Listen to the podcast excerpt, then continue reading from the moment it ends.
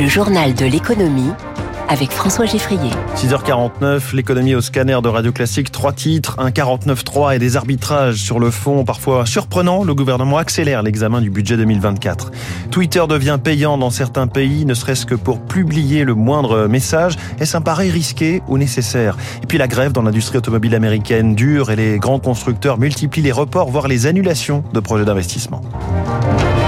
Le suspense était proche de zéro. La première ministre Elisabeth Borne a fait parler la Constitution hier et son fameux article 49.3 pour faire adopter sans vote la partie recette du budget 2024. Les débats sur ce volet du projet de loi de finances auront donc peu duré dans l'hémicycle puisqu'ils avaient commencé la veille. La manœuvre était certes inévitable faute de majorité absolue pour l'exécutif, mais elle lui permet au passage de faire passer un texte totalement à sa main, reprenant et écartant les amendements qu'il souhaite. 350 amendements sont retenus mais l'équilibre budgétaire global évolue assez peu, Zoé Pallier. Malgré les ajustements, la cible reste la même, ramener le déficit public à 4,4% du PIB en 2024. Certains amendements retenus créent des recettes supplémentaires. En premier lieu, celui porté par les députés Renaissance sur la taxation des résultats exceptionnels des producteurs d'électricité. Cette contribution est reconduite. Elle doit rapporter, selon Bercy, 500 millions d'euros. L'abattement fiscal sur les meublés touristiques est lui revu à la baisse. Il passe de 71 à 50% dans les zones dites tendues. Ces nouvelles recettes compensent une série d'autres mesures qui, à l'inverse, pèsent sur les finances publiques. Elles concernent principalement le logement, parmi elles l'élargissement du prêt à taux zéro qui va coûter 100 millions d'euros de plus que prévu, ou encore l'abattement fiscal sur les ventes de terrains à construire défendu par le Modem. Zoé Pallier pour Radio Classique. Alors il y a euh, un amendement à ce projet de budget qui pourrait faire beaucoup parler, amendement retenu dans la copie du gouvernement après 49.3. Il s'agit d'attirer les sièges de grandes, organisations sportives. Et pour cela, Éric Mauban, la France tente en quelque sorte de s'aligner sur la Suisse, ce qui en matière fiscale n'est pas rien.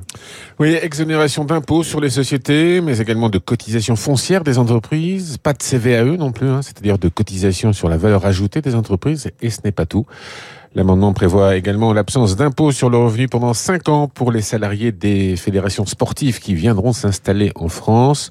Le comité international olympique en recense 34, la plus, la plus puissante d'entre elles, la FIFA, la Fédération internationale de football association, est la plus convoitée, bien sûr. Hein. Elle a été créée en France en 1904, mais son siège est à Zurich, en Suisse, depuis les années 30. Depuis cinq ans, Emmanuel Macron a multiplié les discussions avec Gianni Infantino, le patron de la FIFA, plutôt enclin à franchir la frontière.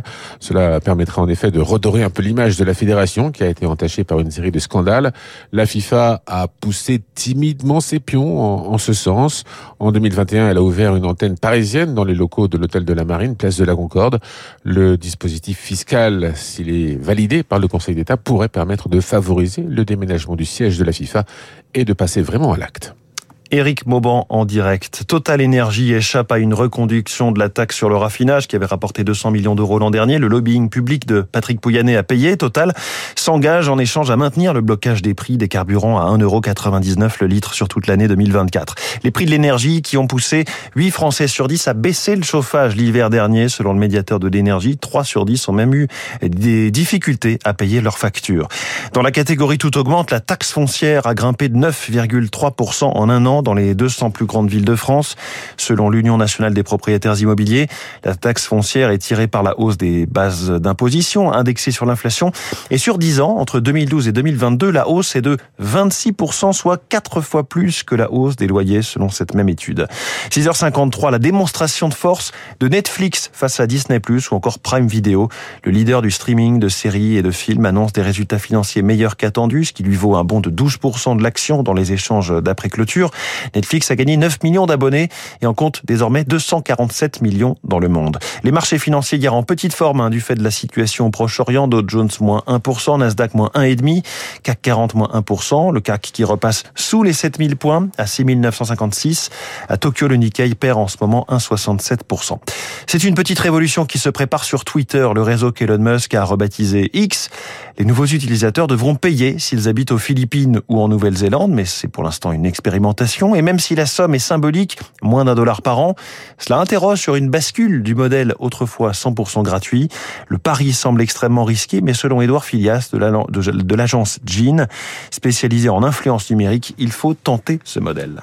Vous êtes Elon Musk, vous rachetez à prix d'or Twitter dans un contexte où les réseaux sociaux atteignent une forme de saturation. Ils ont connu une période très rapide ces dix dernières années, un contexte aussi où les plus jeunes parfois s'en détournent, où se pose la question des fake news et des contenus synthétiques produits par l'IA. Donc il faut faire un virage, celui vers une app payante qui a une vocation euh, généraliste demain et pas seulement d'être un flux d'infos et qui est trié par finalement le fait qu'on s'y abonne et ce faisant, on s'engage à un minimum de qualité et de responsabilité. Donc moi, je pense que c'est un virage nécessaire. La grève dans l'industrie automobile américaine commence à avoir de sérieuses conséquences. Les Big Three, les trois grands constructeurs historiques du pays, retardent ou annulent des projets. Alors est-ce une façon de faire pression sur les grévistes ou y a-t-il un, un, vrai risque pour l'industrie aux États-Unis? En tout cas, une usine de pick-up chez General Motors, une usine de batterie chez Ford sont repoussées ou, questionnées.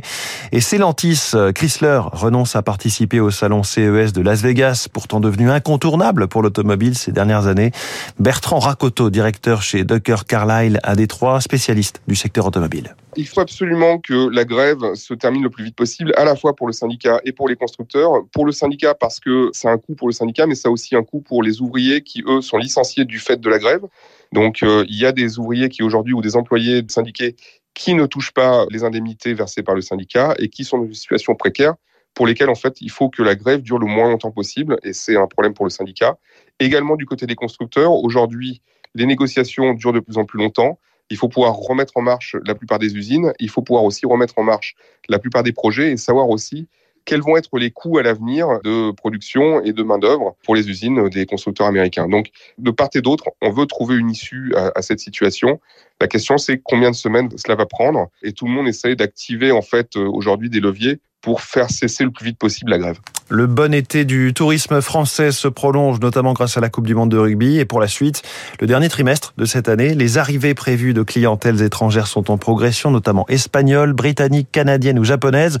On est euh, respectivement entre plus 15 et plus 30% selon le ministère délégué au tourisme. Un nouvel épisode du podcast original de Radio Classique, Secret de dirigeants. Il est mis en ligne euh, ce matin. Les dirigeants, on les trouve aussi en cuisine. Et Céline Cajoulis nous propose de rencontrer Jean Sulpice, le chef deux étoiles de l'auberge du Père sur le lac d'Annecy, un cuisinier qui est aussi un grand sportif. Ici, dans mon territoire, j'ai la chance de pouvoir apporter une activité physique à chaque saison et qui vienne encourager et exciter ma créativité sur chaque saison. Comme je suis passionné par la nature, mon inspiration, elle est quand même proche de cette nature. Et à chaque fois que je fais un sport sur ces saisons, j'y trouve toujours un intérêt qui va venir me permettre de créer un émerveillement en moi pour pouvoir aller chercher une, créativité ou accompagner les produits qui sont au rythme de la saison. Et puis aussi, c'est un besoin, un besoin de me retrouver dans une espèce de bulle en moi.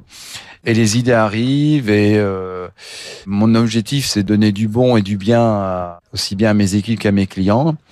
Et à travers ce bien-être que j'ai en moi, et eh ben, je le redonne pleinement dans mon assiette le cuisinier Jean Sulpice dans le podcast Secret de dirigeants qui sort aujourd'hui sur toutes vos plateformes habituelles de podcast. 6h57 dans quelques instants. David Abiquière et Virginie.